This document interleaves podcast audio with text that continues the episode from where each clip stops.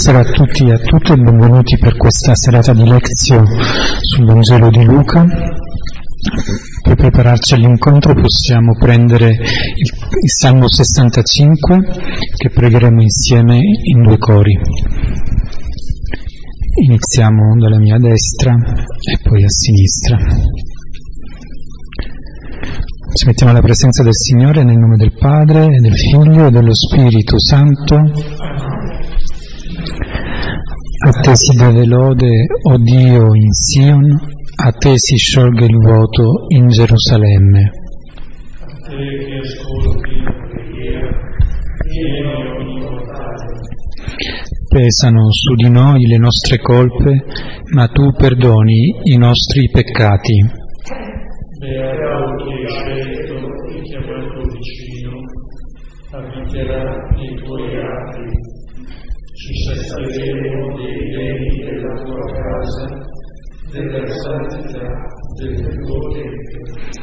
Con i prodigi della tua giustizia, tu ci rispondi, o oh Dio, nostra salvezza, speranza dei confini della terra e dei mari lontani. Tu rendi saldi i monti con la tua forza, cinto di potenza. Tu fai tacere il fragore del mare, il fragore dei suoi frutti, tu plachi il tumulto dei popoli. Gli abitanti degli estremi confini stupiscono davanti ai tuoi prodigi. Di gioia fai gridare la terra, le soglie dell'Oriente e dell'Occidente. Tu visiti la terra e la disseti, la ricolmi delle sue ricchezze. Il fiume di Dio è gonfio di acque, tu fai crescere il frumento per gli uomini, così prepari la terra. Ne ridi i solchi, ne spiani le zolle, la bagni con le piogge e benedici i suoi germogli. Coroni l'anno con i tuoi benefici, al tuo passaggio stilla l'abbondanza. Stillano i pascoli del deserto e le colline si cingono di esultanza. I prati si coprono di greggi, le valli si ammantano di grano, tutto canta e grida di gioia. Gloria al Padre e al Figlio e allo Spirito Santo, come era nel principio e ora e sempre, nei secoli dei secoli. Amen. Come abbiamo potuto ascoltare, questo è un salmo in cui il motivo del ringraziamento, il motivo della lode è quello dominante. Fin dal primo versetto, perché inizia dicendo a te si deve lode, o Dio, in Sion, in Gerusalemme. In questo salmo quindi ci troviamo con il salmista a dare lode a Dio nella città santa, nella vicinanza del Tempio. E questo Dio viene lodato perché ascolta la preghiera, quindi ascolta l'intercessione di quanti si rivolgono a Lui e per questo ogni uomo, ogni mortale si reca da Lui e perché Dio non, non si lascia eh, trattenere nel perdonare è un Dio che perdona i nostri peccati. La lode che viene quindi rivolta da parte del salmista che anela a essere tra quelli che vengono scelti come coloro che possono stare negli atri del Tempio, quindi quanto più vicino possibile a Dio stesso, ha questi due motivi principali. Il Signore ascolta e il Signore perdona. Ed è suggestivo che eh, in entrambi i casi c'è quindi una parola che viene rivolta da parte degli uomini, dalla parte delle donne a Dio, una parola di intercessione, di richiesta, una richiesta di perdono. E quello che è suggestivo è che nel primo versetto c'è una possibile altra traduzione, secondo il testo ebraico, in cui invece di dire a te si deve lode, o oh Dio, è a, per te il silenzio è lode, o oh Dio. E il silenzio non è una parola, non è una richiesta, non è un'invocazione. Il silenzio è eh, tutto ciò che non è riempito dalle nostre parole, ma tutto ciò che non è pieno di parole è esso stesso lode a Dio. Un po' come quando nel Vangelo dice Gesù che non c'è bisogno di molte parole perché il Signore sa che cosa abbiamo nel cuore.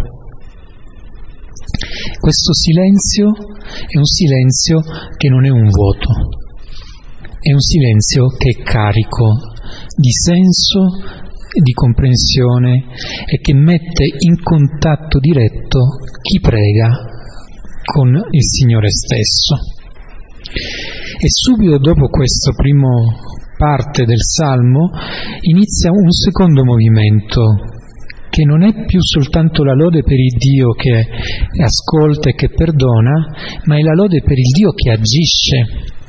Perché dal versetto 6 in poi il salmista dice che con i suoi prodigi di giustizia Dio risponde. Dio agisce, agisce nelle nostre vite, agisce nella nostra realtà. L'azione di Dio, dice il salmista, si coglie dai monti al mare, dall'Oriente all'Occidente, come viene detto al versetto 9. È come dire che non c'è luogo sulla terra e non c'è tempo che non vengano raggiunti da questa azione divina, che è un'azione che porta alla salvezza, perché Dio è la nostra salvezza.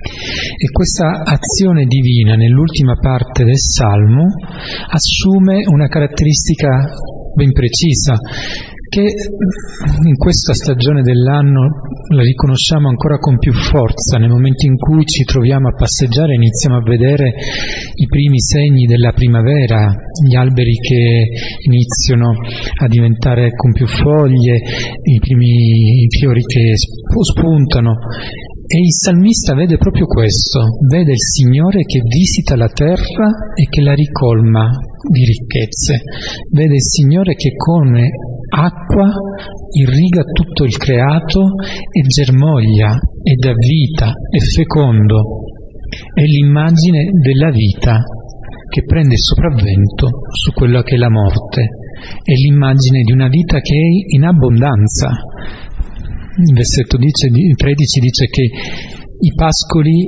fioriscono nel deserto, le colline si cingono di esultanza, i prati si coprono di greggi, le valli di grano e al di là di qualunque possibile attesa, di qualunque possibile desiderio.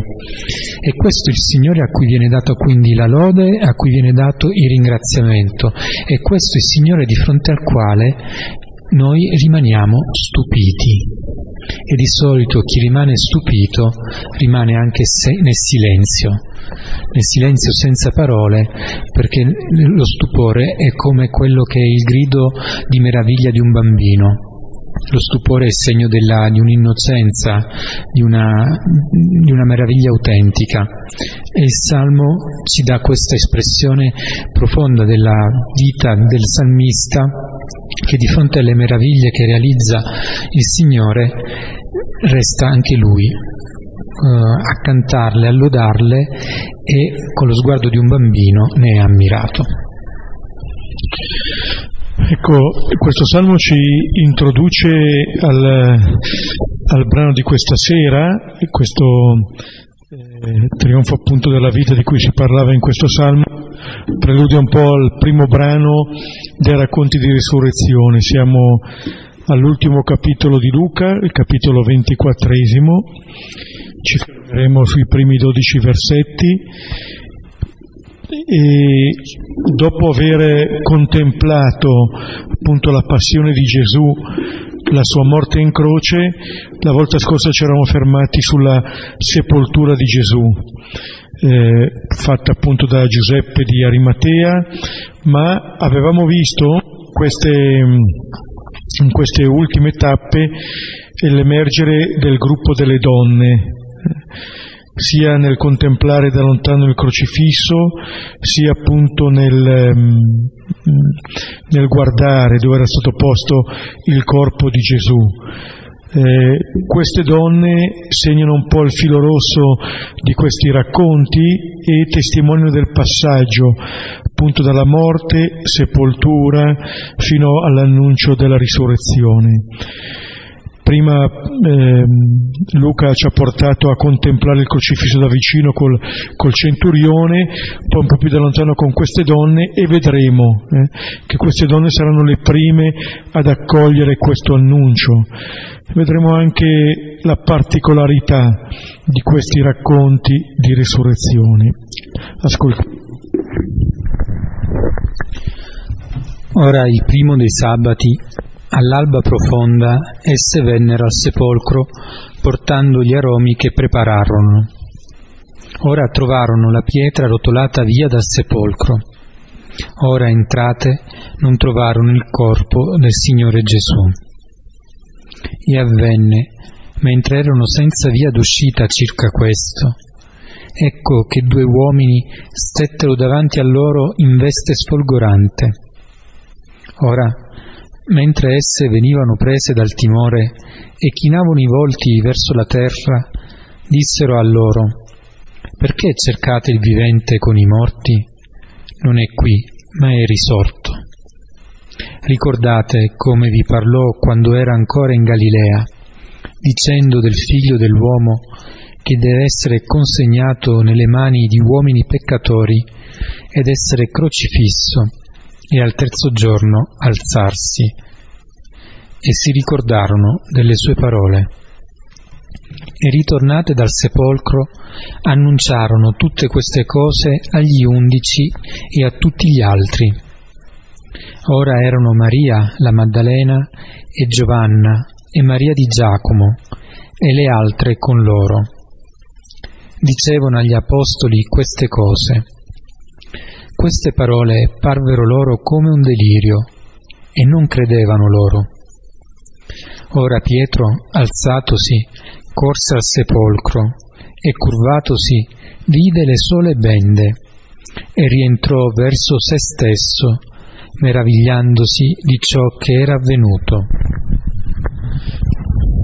Questo è il, il primo annuncio eh, della Pasqua vediamo che è un annuncio in assenza del risorto, non c'è nessun incontro con il risorto, eh, si incontrerà più avanti, ma di fatto eh, è già questo eh, il primo annuncio. E qui siamo portati a contemplare una prima cosa, cioè che eh, la risurrezione viene presentata in una maniera che eh, si potrebbe definire anche ordinaria.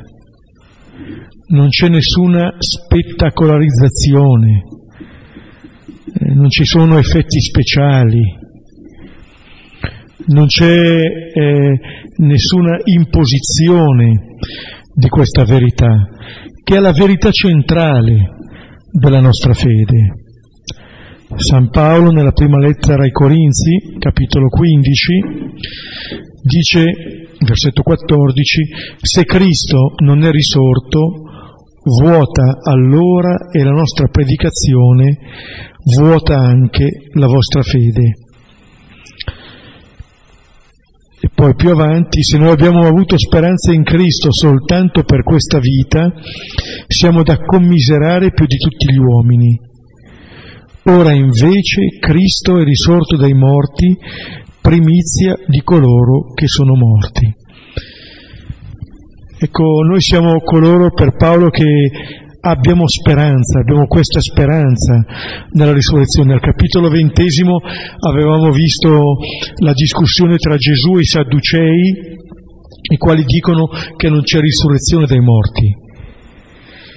Però il rischio è che questi Sadducei ci rappresentano tutti, il vivere la nostra vita come se tutto si risolvesse qui, come se non ci fosse una ulteriorità, quello che Gesù fa con i Sadducei, riportare le scritture, riportare la promessa di Dio, la potenza di Dio, rimane appunto la grande sfida. E in un certo senso è come se eh, Luca, presenta, Luca, in maniera particolare presentasse appunto la risurrezione di Gesù, l'incontro del risorto, in quella che è la ordinarietà della nostra vita.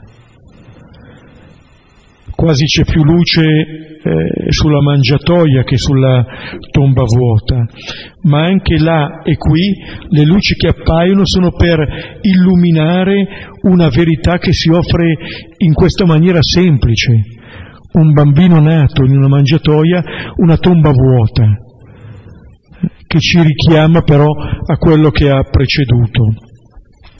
Non solo, questo annuncio è l'annuncio eh, non tanto, eh, come dire, di un annuncio generico no, della, eh, della, della vittoria della vita sulla morte, no, è l'annuncio della vittoria della vita di Gesù sulla morte.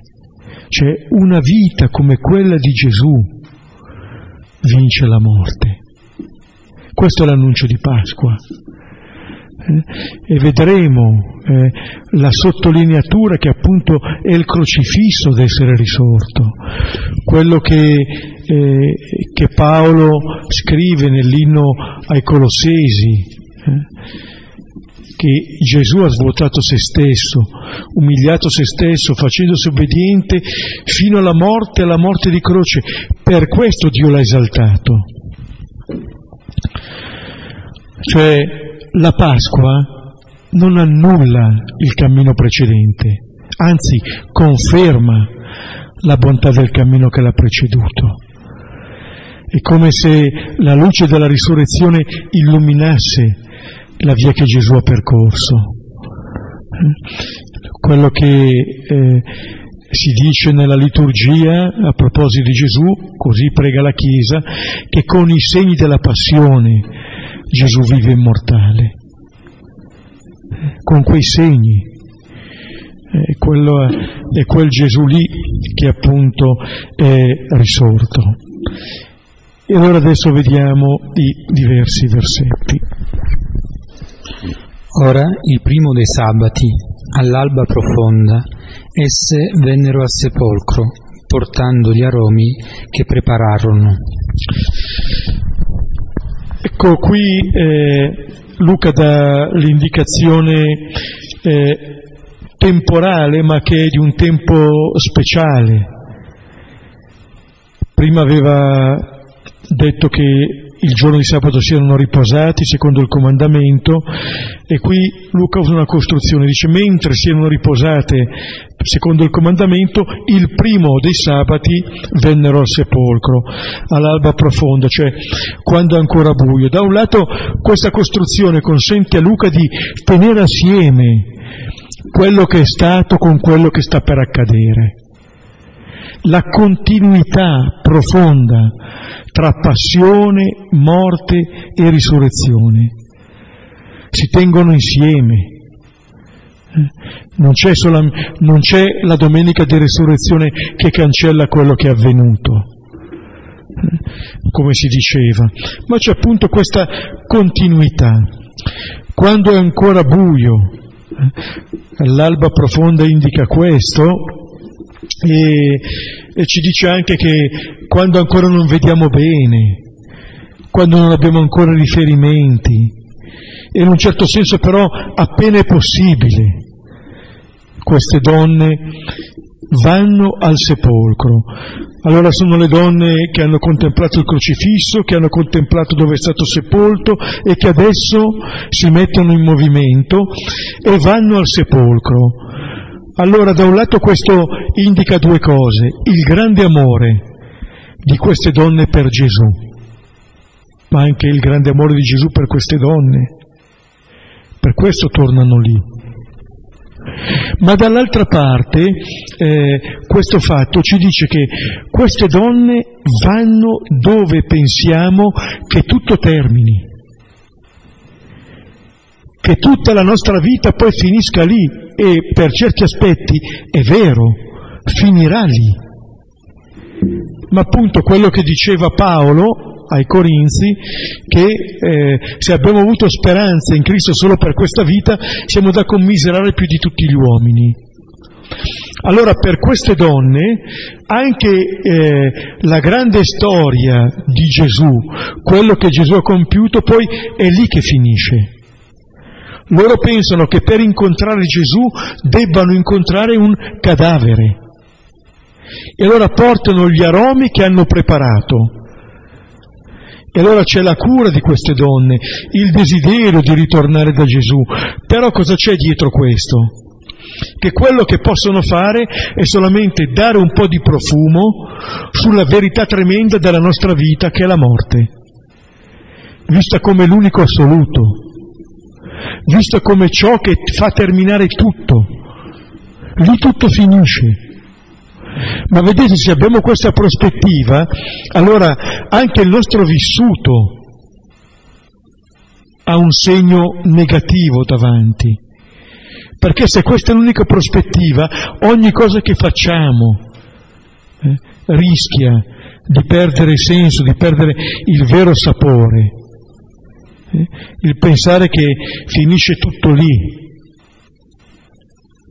che c'è speranza finché c'è vita, finché c'è vita c'è speranza, però poi la vita finisce e allora termina la speranza. Allora c'è da parte di queste donne eh, in un certo senso ancora un gesto che nel suo essere preparato, nel suo desiderio di potersi compiere, dice già qualcosa di grande, eh? però che si infrange in questo sepolcro come se lì eh, finisse un po' tutto, finissero le proprie storie, finisse anche tutto quello che riguarda la nostra vita. Una piccola notazione su questo desiderio di cui ci parlava Beppe, è un desiderio che le donne hanno dovuto um, lasciare lì per rispettare il sabato hanno rispettato il comandamento del sabato, non sono corse subito violandolo per dare questo estremo saluto a Gesù, Gesù morto.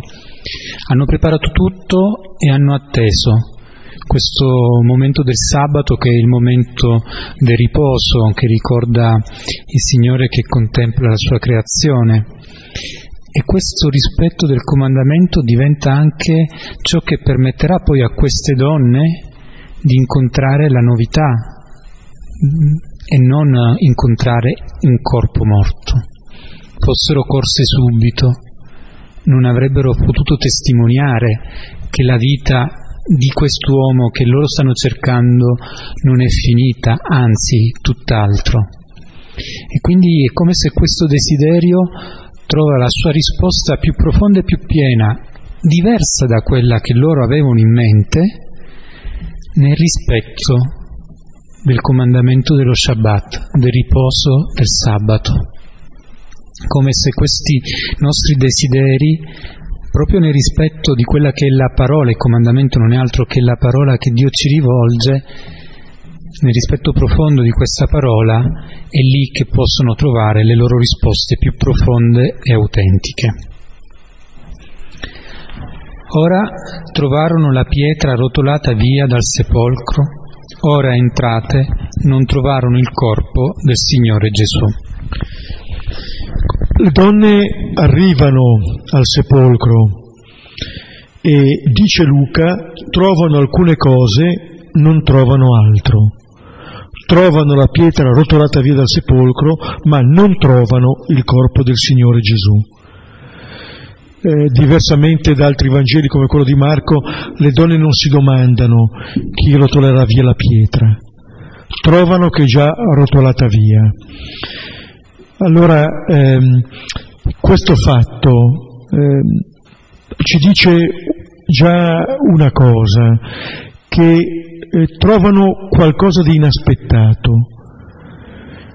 Per noi le cose finiscono con una pietra sopra, non riguarda solamente la nostra vita, la fine della nostra vita, può riguardare tante situazioni vissute, per noi personalmente o che riguardano magari la nostra relazione con altre.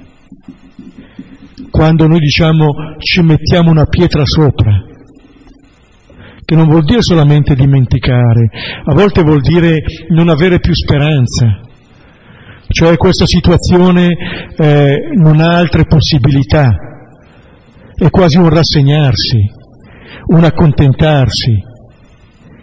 E invece lo scoprire che eh, c'è una pietra che è rotolata via. In un certo senso la prima verità che queste donne sono chiamate a vedere perché la trovano, la trovano, ce l'hanno davanti agli occhi, è che questa pietra è spostata, non vedono le cose come loro se l'aspettavano. E a volte noi rischiamo invece di, guard- di vedere sempre le cose che ci aspettiamo di vedere e non ci accorgiamo delle novità fuori di noi o quelle che bussano eh, anche dentro di noi. E allora il primo dato è questo, trovano e non trovano. Il contrasto è grande, non trovano quello che interessava loro, non trovano il corpo del Signore Gesù. Ricordate Giuseppe di Arimatea, aspettava il regno di Dio e chiede il corpo di Gesù. Loro non trovano questo corpo. Hanno preparato gli oli, hanno preparato i profumi, ma non trovano questo corpo. Cioè la ricerca di Gesù come di un cadavere è una ricerca chiamata a fallire. Ma se notiamo, questo era qualcosa anche di già accaduto nella vita di Gesù. Nel suo primo viaggio, eh, nel suo viaggio di dodicenne a Gerusalemme, eh, quando i suoi eh, non, eh, non lo trovano, non lo trovano più, non avendolo trovato fanno ritorno a Gerusalemme e dopo tre giorni lo trovarono. Ecco la ricerca, eh, la ricerca di Gesù e non è scontato il trovarlo. Poter eh, andare e trovare dopo aver sperimentato il non trovare. E le donne la prima cosa che vedono appunto è la pietra rotolata e non trovare Gesù. Allora il primo incontro, e poi vedremo anche dopo, è con qualcosa che loro non riescono a comprendere. Ma anche qui veniamo riportati a Gesù dodicenne al Tempio, quando Maria e Giuseppe non comprendono. Quello che siamo chiamati a fare è a custodire quello che comprendiamo e quello che non comprendiamo. E guardate che questo la, tutto questo fa parte dell'annuncio di Pasqua. Uno potrebbe pensare, io se non avessi letto il Vangelo, come mi sarei aspettato l'annuncio di Pasqua, l'incontro con il risorto? Come l'avrei immaginato? E sotto questa domanda un'altra domanda. Ma io com'è che continuo a immaginare il Signore? Come penso che si renda presente nella mia vita? Ecco, queste donne scoprono pian piano questo Signore. Il loro amore per il Signore le porta a fare queste esperienze una pietra e poi niente, una pietra rotolata e un corpo assente. Trovo quello che non mi aspettavo, non trovo colui che mi aspettavo. O meglio, non lo trovo lì dove me lo aspettavo.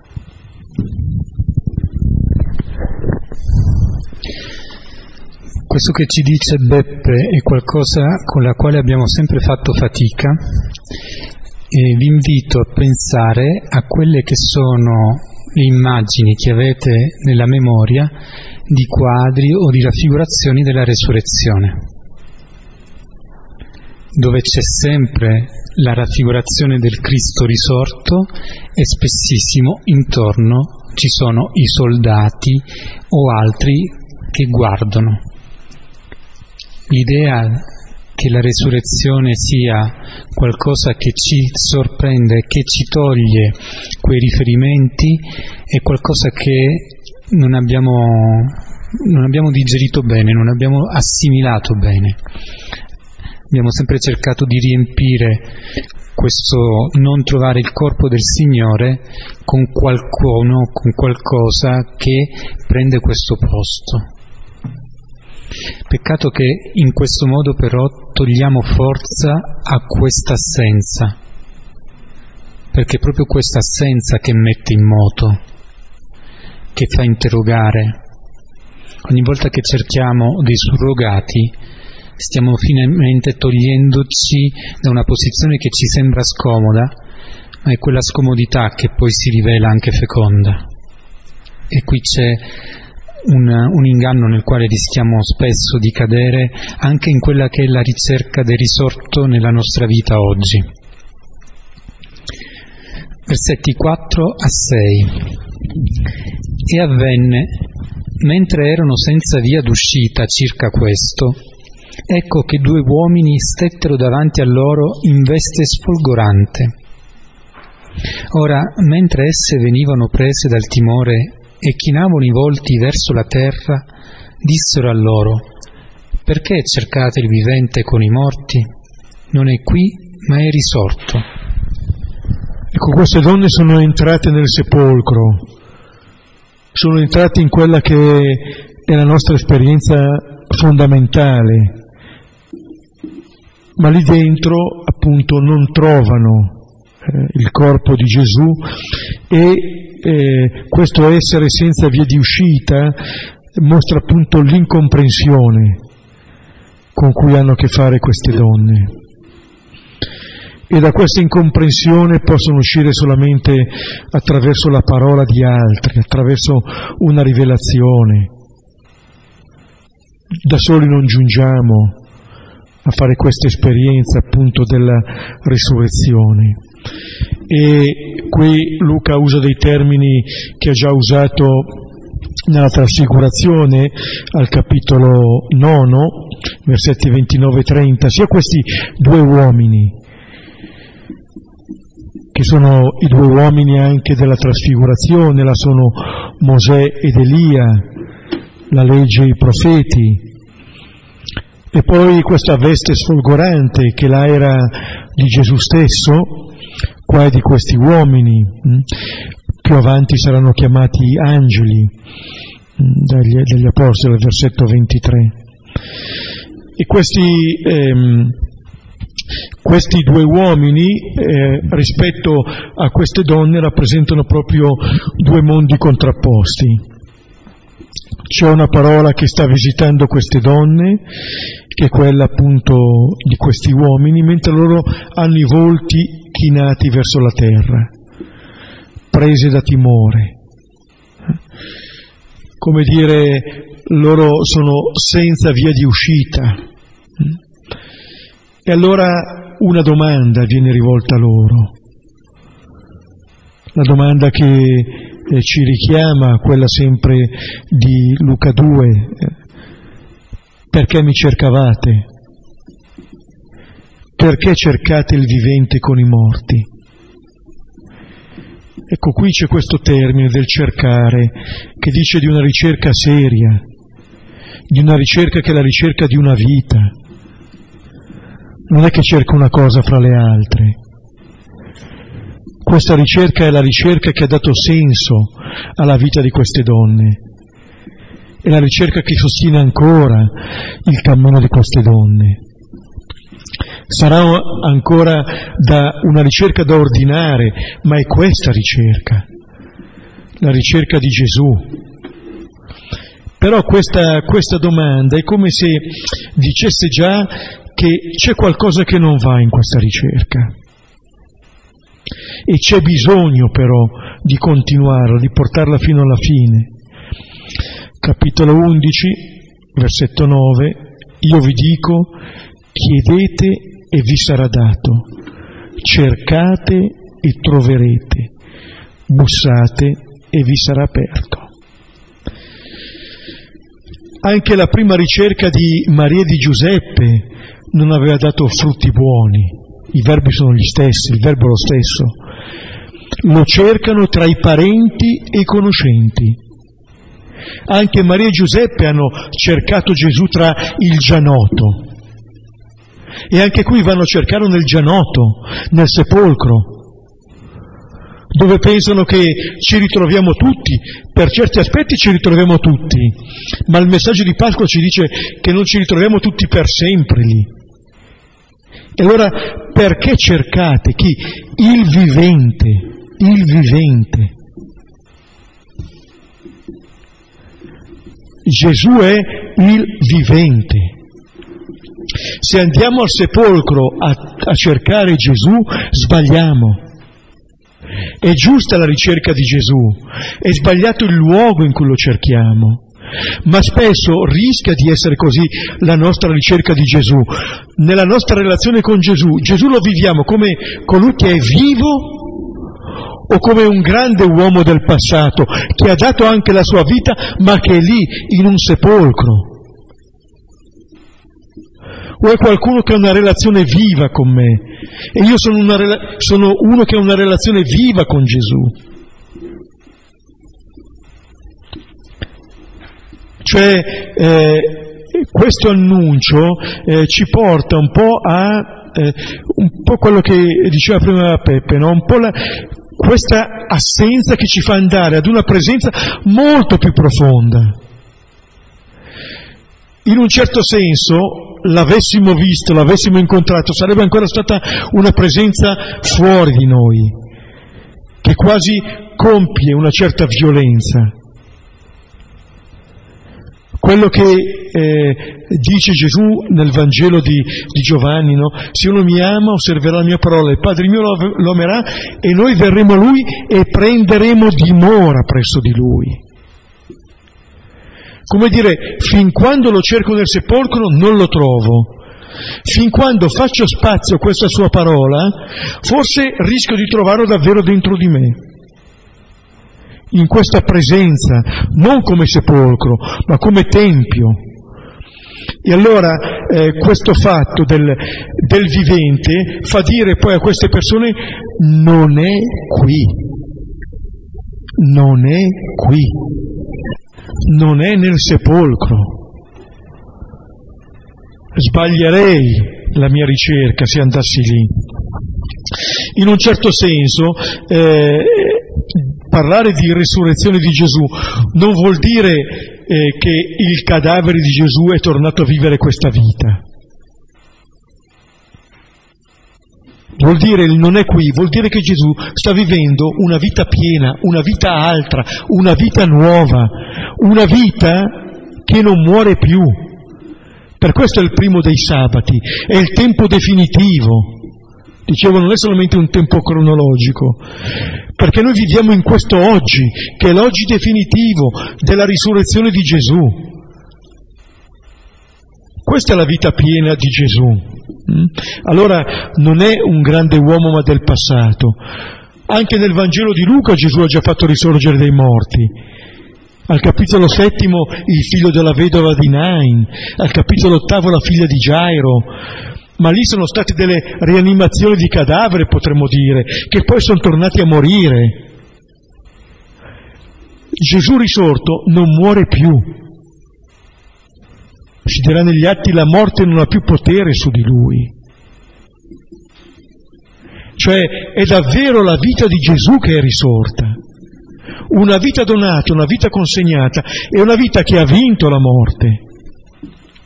Quello che Giovanni dice nella sua prima lettera, che siamo passati dalla morte alla vita perché amiamo i fratelli, ci dice che per la scrittura il contrario di, di morire non è vivere, è amare. Chi ama ha vinto la morte. Chi ama vive già da risorto. Questo è l'annuncio di Pasqua. E tutto ciò che noi compiamo in questo ci fa vincere la morte. Per questo quando Luca, eh, Marco racconta l'unzione di Betania, Gesù dice che in tutto il mondo dove sarà annunciato il Vangelo sarà annunciato che il ricordo di questa donna quello che lei ha fatto. Quel gesto lì è un gesto che ha già vinto la morte.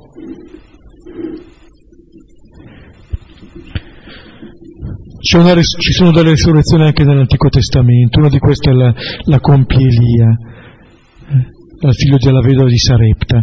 Ma è interessante, quando Elia incontra questa vedova, la incontra mentre sta raccogliendo della legna.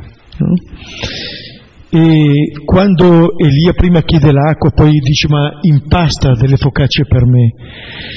E questa donna dice eh, per la vita del Signore tuo Dio non nulla di cotto, ma solo un pugno di farina nella giara e un po' d'olio, di, un po d'olio nell'orcio.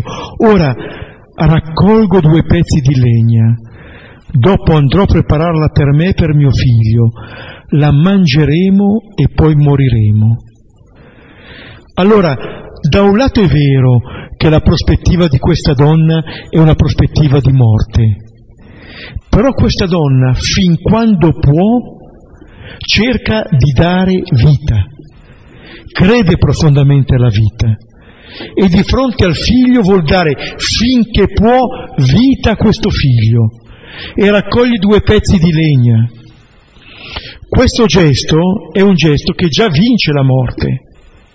Come dire, la sconfigge prima questa donna che il profeta, la morte, in questa sua fiducia, in questa sua fiducia nel dare vita.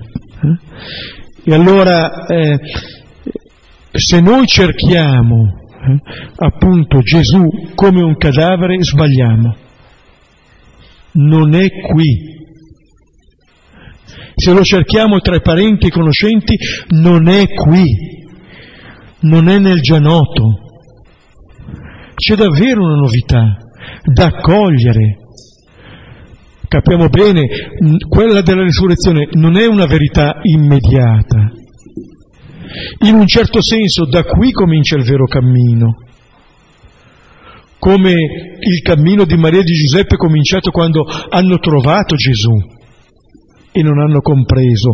E da lì è cominciato il cammino di custodire questa parola. L'annuncio di questi due uomini, di queste figure quasi angeliche, non fa altro che dire che quello che a noi sembra impossibile, a Dio è possibile. Quello che Gabriele aveva detto a Maria, nulla è impossibile a Dio, bene invece è possibile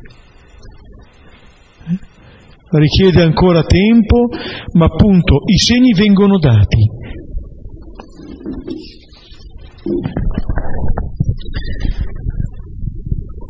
Versetti 7 e 8. Ricordate come vi parlò quando era ancora in Galilea, dicendo del figlio dell'uomo che deve essere consegnato nelle mani di uomini peccatori ed essere crocifisso e al terzo giorno alzarsi e si ricordarono delle sue parole. Ecco, ricordate come vi parlò quando ero ancora in Galilea. Quando si parla di queste donne al Calvario, di fronte alla tomba e adesso si ricorda la loro provenienza. E anche se nelle predizioni erano citati i discepoli, qua si dice che anche loro l'hanno ascoltato, anche noi, lettori del Vangelo, abbiamo ascoltato quelle parole di Gesù. E l'invito è ricordate, ricordate. Come dire che il risorto lo incontriamo innanzitutto nel ricordare le parole. Nella sua parola lo incontriamo innanzitutto. Ricordate, e mentre alcuni eh, evangelisti diranno che i discepoli sono invitati ad andare in Galilea, nel futuro che li aspetta, qua la Galilea appunto è il luogo della, del ricordo. Ma cosa dice eh, questo annuncio? Dice che eh, si è compiuto quello che Gesù aveva predetto. Vale a dire che la risurrezione è la conferma della via della croce, che la croce non è stato il fallimento della vita di Gesù, che la croce è stato il compimento della sua vita, che la croce è stata la rivelazione piena dell'amore di Dio per noi. Per questo Dio l'ha esaltato, dice Paolo perché Gesù ha svuotato se stesso, il figlio dell'uomo. Eh? è stato consegnato nelle mani degli uomini. Ecco, Gesù si è affidato nelle mani degli uomini e le ultime parole di Gesù sulla croce sono state l'affidarsi nelle mani del Padre. Cioè Gesù si affida al Padre attraverso le mani degli uomini. Affidando Gesù recupera quello che affida ma c'è una consegna piena, definitiva. Come dire, questa è la vita di Gesù, il senso della vita di Gesù. Consegnarsi così, amare così e poi alzarsi il terzo giorno. E le donne cosa fanno? Si ricordarono delle sue parole. Ricorda- non se ne sono ricordate prima. Ci sono dei momenti in cui noi siamo richiamati a quelle parole. Magari sono parole che non comprendiamo subito, come Maria non aveva compreso subito le prime parole che le aveva detto il figlio. Ma verrà il tempo in cui ci, ci ricordiamo. Ma avevamo visto che anche, anche, per Pietro era stato così, al capitolo 22, quando Gesù si volta e guarda Pietro e allora Pietro si ricordò delle parole di Gesù l'importanza di ricordare le parole di Gesù. Ci sono dei momenti nella nostra vita, che sia lo sguardo di Gesù, che siano persone misteriose ma provvidenziali che ce lo ricordano, che siano situazioni della vita che viviamo, che ce le ripresentano. Bene, attraverso queste parole noi incontriamo il crocifisso risorto e siamo invitati allora a custodire queste parole. Ecco, queste donne non incontrano il risorto nel sepolcro, lo incontrano nell'ascolto di queste parole, di queste parole di questi due uomini che non fanno altro che ricordare le parole stesse di Gesù. Lo dirà anche nel Vangelo di Giovanni, lo Spirito Santo vi ricorderà tutto ciò che io vi ho detto attraverso questo ascolto noi abbiamo conferma dentro di noi eh, della verità di queste parole di Gesù.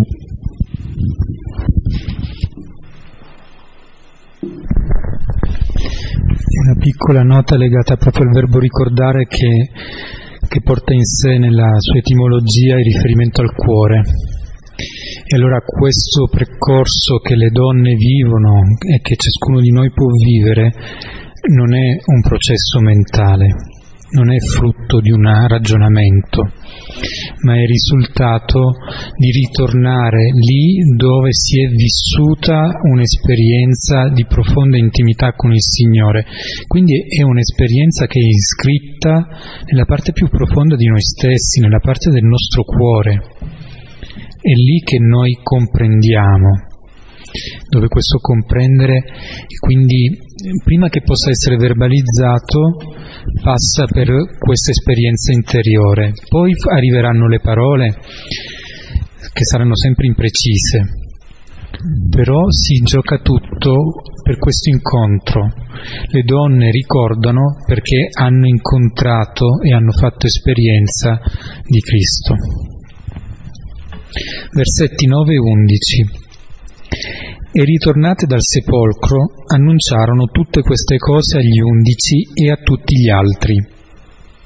Ora erano Maria, la Maddalena e Giovanna e Maria di Giacomo e le altre con loro. Dicevano agli apostoli queste cose. Queste parole parvero loro come un delirio e non credevano loro. Ritornate dal sepolcro, questo ci indica la vera conversione, sono andate al sepolcro, sono entrate nel sepolcro, ma adesso tornano dal sepolcro. Quella che sembrava il termine di un cammino diventa invece l'inizio. Quello che pareva un traguardo diventa un punto di partenza di una vita nuova. Eh, Paolo lo dice nella lettera ai Romani al capitolo sesto, dal versetto 4, per mezzo del battesimo siamo dunque stati sepolti insieme a lui nella morte, perché come Cristo fu risuscitato dai morti per mezzo della gloria del Padre, anche noi possiamo camminare in una vita nuova. Ecco questa vita nuova. Le donne tornano dal sepolcro e vanno ad annunciare agli undici e agli altri. Le ultime persone che sono rimaste con Gesù sono le prime a ricevere l'annuncio pasquale. Come dire, solo chi sta lì, o meglio, chi sta lì sotto la croce è la prima a riconoscere appunto la risurrezione di Gesù. A sottolineare ancora eh, questa doppia faccia di un'unica medaglia della croce e della risurrezione.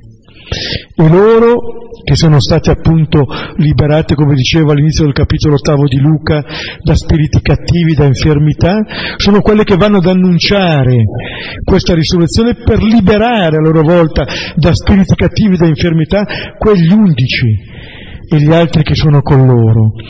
E poi ne vengono elencate alcune al capitolo ottavo erano Maria di Magdala, Giovanna, Susanna e molte altre. Adesso c'è Maria la Maddalena, Giovanna, eh, che era la moglie della, di Cusa, l'amministratore di Erode, e Maria di Giacomo, e molte altre, altre che erano con loro.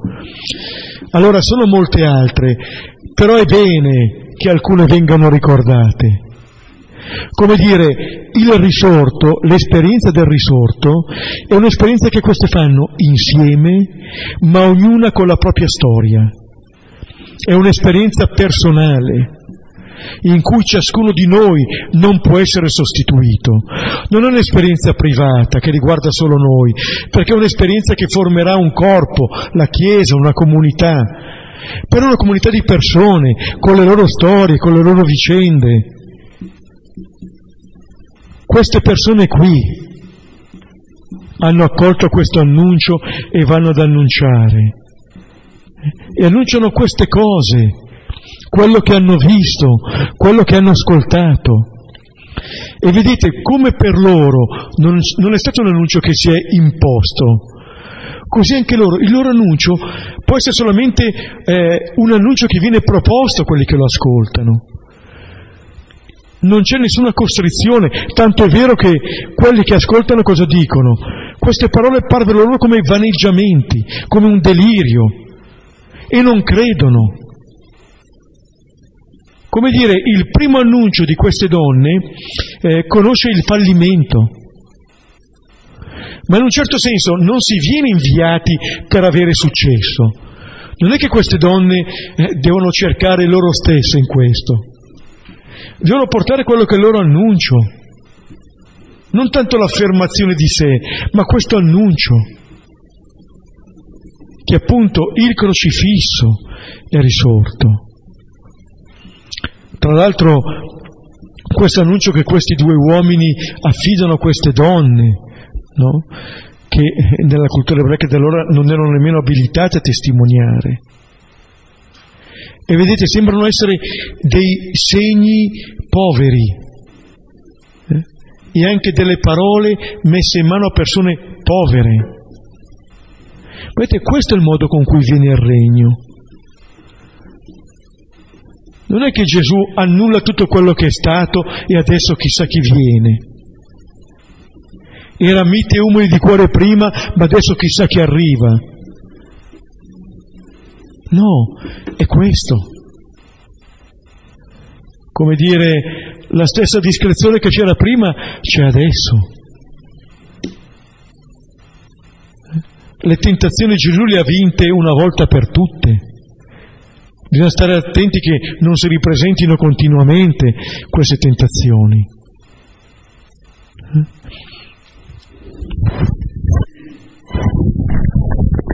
Versetto 12. Ora Pietro, alzatosi, corse al sepolcro e curvatosi vide le sole bende e rientrò verso se stesso, meravigliandosi di ciò che era avvenuto. Ecco, spicca la figura di Pietro che poi alla fine non è che comprenda ancora, però, come dire, la sua meraviglia fa fare un passo, un progresso, un piccolo progresso almeno rispetto all'incredulità. E Pietro cosa fa? Si alza, la prima cosa che fa.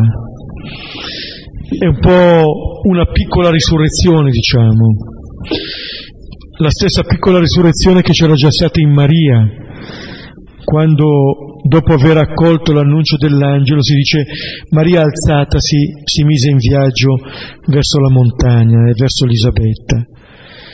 Questo compiere il primo passo, questo mettersi in movimento, questa è la gente eh, che segue Gesù, che forse non è arrivata, che però ascolta, si mette in movimento e corre, corre al sepolcro.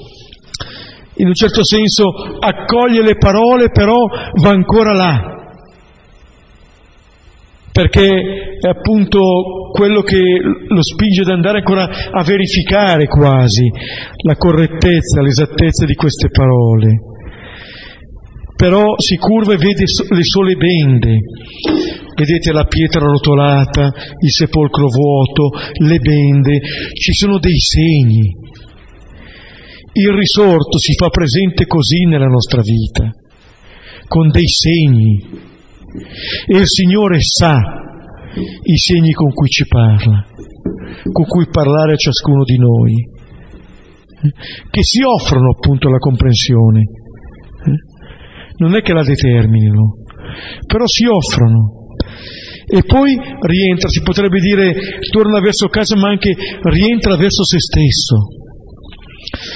È come se la risurrezione di Gesù non riguarda solamente Gesù, perché fosse risorto Gesù e basta, dice, beh, buon per lui, è risorto, tanto meglio per lui, ma nella mia vita.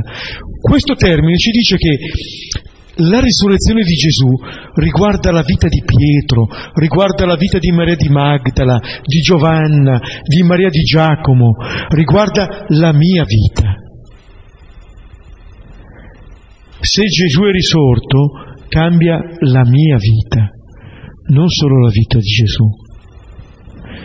La risurrezione di Gesù getta una luce nuova anche sulla mia vita. Eh?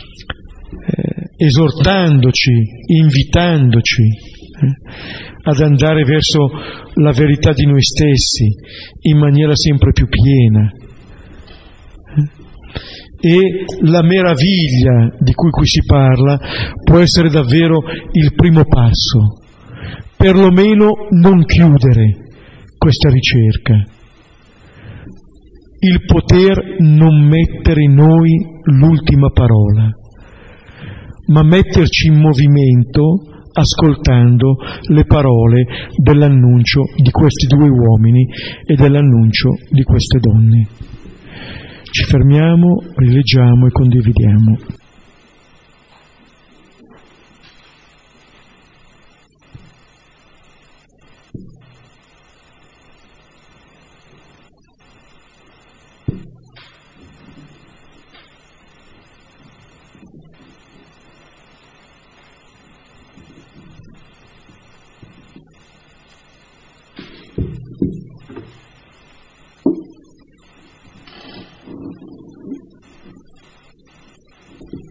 Sentir parlare dell'importanza di ricordare le parole di Gesù, di riconoscere che incontriamo il risorto anzitutto nella sua parola, ha riportato alla mia memoria due ricordi. Il primo è relativo al Vangelo di domenica scorsa. Nel versetto 31 del capitolo 8 di Giovanni leggiamo appunto che Gesù dice ai suoi, ai suoi se rimanete fedeli alla mia parola sarete davvero miei discepoli conoscerete la verità e la verità vi farà liberi. Il secondo ricordo invece riguarda l'esperienza dei discepoli, dei discepoli di Emmaus, uh, dove appunto leggiamo che uh, diciamo, i due eh, parlandosi l'un l'altro dopo aver riconosciuto eh, Gesù nello spezzare il pane si dicono eh, non ci ardeva forse il cuore nel petto mentre conversava con noi lungo il cammino quando ci spiegava le scritture non vorrei forzare il testo però questo spiegare mi risuona un po' anche nei termini di eh, ricordare eh, le scritture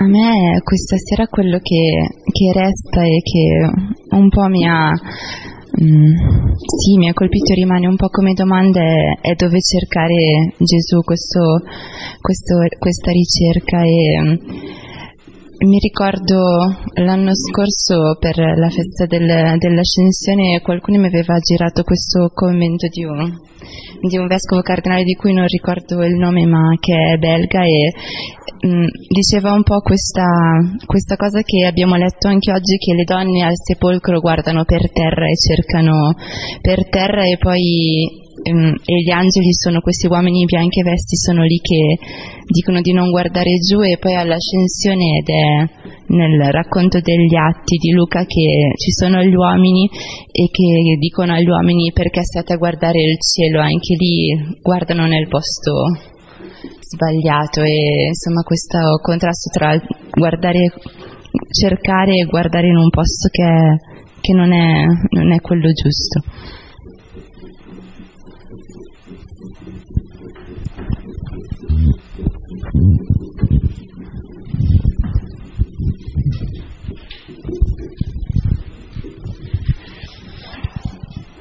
Io vorrei condividere solo una sorpresa ehm, che mi ha colpito perché questo mettersi in moto, questo camminare, che l'idea della strada sia una cifra che ben descrive la vita cristiana, lo sapevamo, e anche il fatto che la strada possa essere impervia, possa avere delle cadute, mm, è un'immagine chiara, però che addirittura si possa partire con un insuccesso e che questo insuccesso non precluda la buona riuscita del cammino e della buona notizia, che comunque, che comunque anche se parte svantaggiata arriva lo stesso. Quindi degli insuccessi che diventano, che, che diventano successi fin dal primo passo, anche se quel primo passo è stato incerto.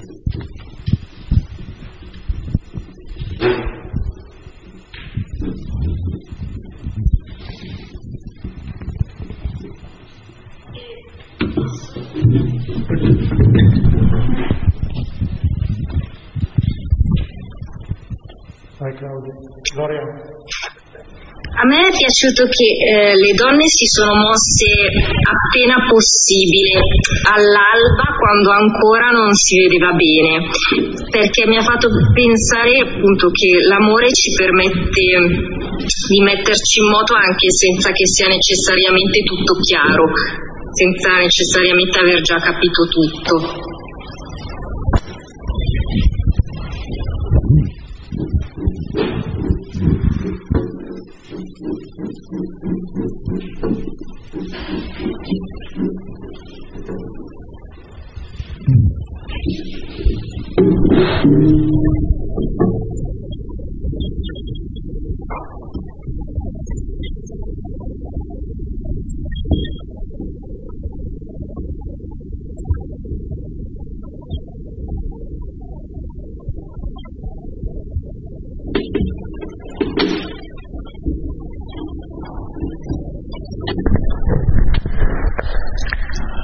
concludiamo la nostra, la nostra preghiera con le parole che Gesù ci ha insegnato.